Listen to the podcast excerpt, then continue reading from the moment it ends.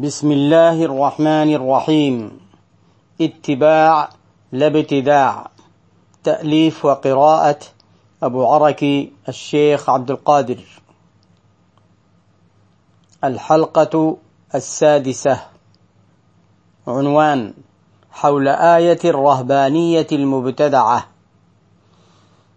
قال تعالى ثم قفينا على آثارهم برسلنا وقفينا بعيسى بن مريم وآتيناه الإنجيل وجعلنا في قلوب الذين اتبعوه رأفة ورحمة ورهبانية ابتدعوها ما كتبناها عليهم ما كتبناها عليهم إلا ابتغاء رضوان الله فما رعوها حق رعايتها فآتينا الذين آمنوا منهم أجرهم وكثير منهم فاسقون. الحديد الآية 27 في تفسير الجلالين قال ثم قفينا على آثارهم برسلنا وقفينا بعيسى بن مريم وآتيناه الإنجيل وجعلنا في قلوب الذين اتبعوه رأفة ورحمة ورهبانية هي رفض النساء واتخاذ الصوامع. ابتدعوها من قبل أنفسهم. ما كتبناها عليهم ما أمرناهم بها إلا لكن فعلوها ابتغاء رضوان مرضات الله فما رعوها حق رعايتها إذ تركها كثير منهم وكفروا بدين عيسى عليه السلام. فآتينا الذين آمنوا به منهم أجرهم وكثير منهم فاسقون.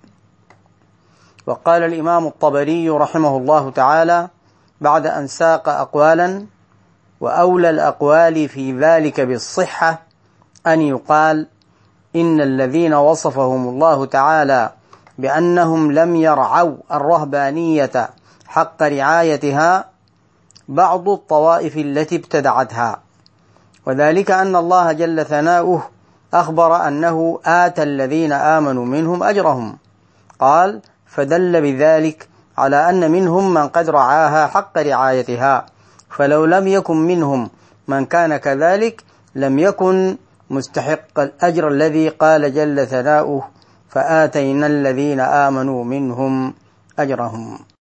انتهى الجزء 23 صفحة 206 وقال أيضا يقول تعالى فأعطينا الذين آمنوا بالله ورسله من هؤلاء الذين ابتدعوا الرهبانية ثوابهم على ابتغائهم رضوان الله وإيمانهم به وبرسوله في الآخرة.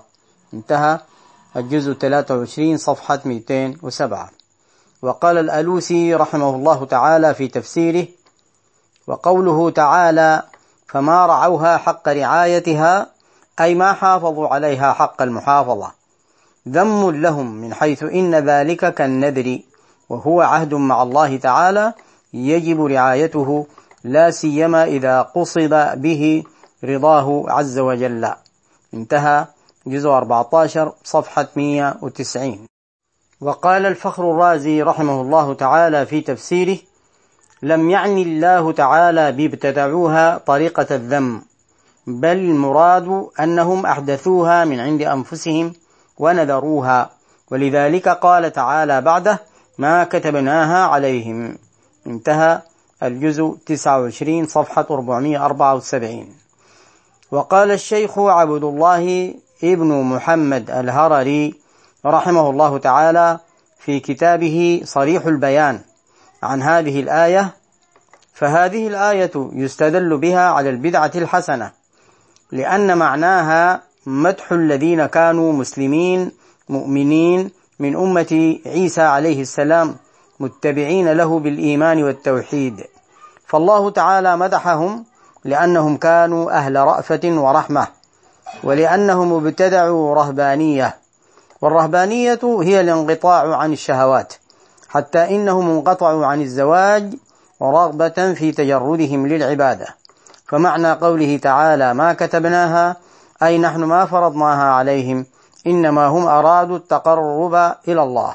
فالله تعالى مدحهم على ما ابتدعوا مما لم ينص لهم عليه في الإنجيل ولا قال لهم المسيح بنص منه. إنما هم أرادوا المبالغة في طاعة الله تعالى والتجرد بترك الانشغال بالزواج ونفقة الزوجة والأهل. فكانوا يبنون الصوامع أي بيوتا خفيفة من طين أو من غير ذلك على المواضع المنعزلة عن البلد ليتجردوا للعبادة. انتهى الجزء الأول صفحة 280 وقال الشيخ عيسى المانع الحميري في كتابه البدعة الحسنة أصل من أصول التشريع قال وخلاصة القول في هذه الآية ما حكاه السيد العلامة عبد الله ابن صديق الغماري في كتابه إتقان الصنعة قال فقوله تعالى ورهبانية ابتدعوها ما كتبناها عليهم إلا ابتغاء رضوان الله فما رعوها حق رعايتها. قد استنبط العلماء من هذه الآية مجموعة من الأحكام. منها واحد إحداث النصارى لبدعة الرهبانية من عند أنفسهم. اثنين عدم اعتراض القرآن على هذا الإحداث. فليس في الآية كما قال الرازي والألوسي ما يدل على ذم البدعة. ثلاثة لوم القرآن لهم بسبب عدم محافظتهم على هذه البدعة الحسنة فما رعوها حق رعايتها. واللوم غير متجه للجميع على تقدير أن فيهم من رعاها وغير متوجه لمحدث البدعة كما قال الضحاك بل متوجه إلى خلفهم كما قال عطاء. انتهى وانظر إتقان الصنعة صفحة 28 ونواصل إن شاء الله تعالى.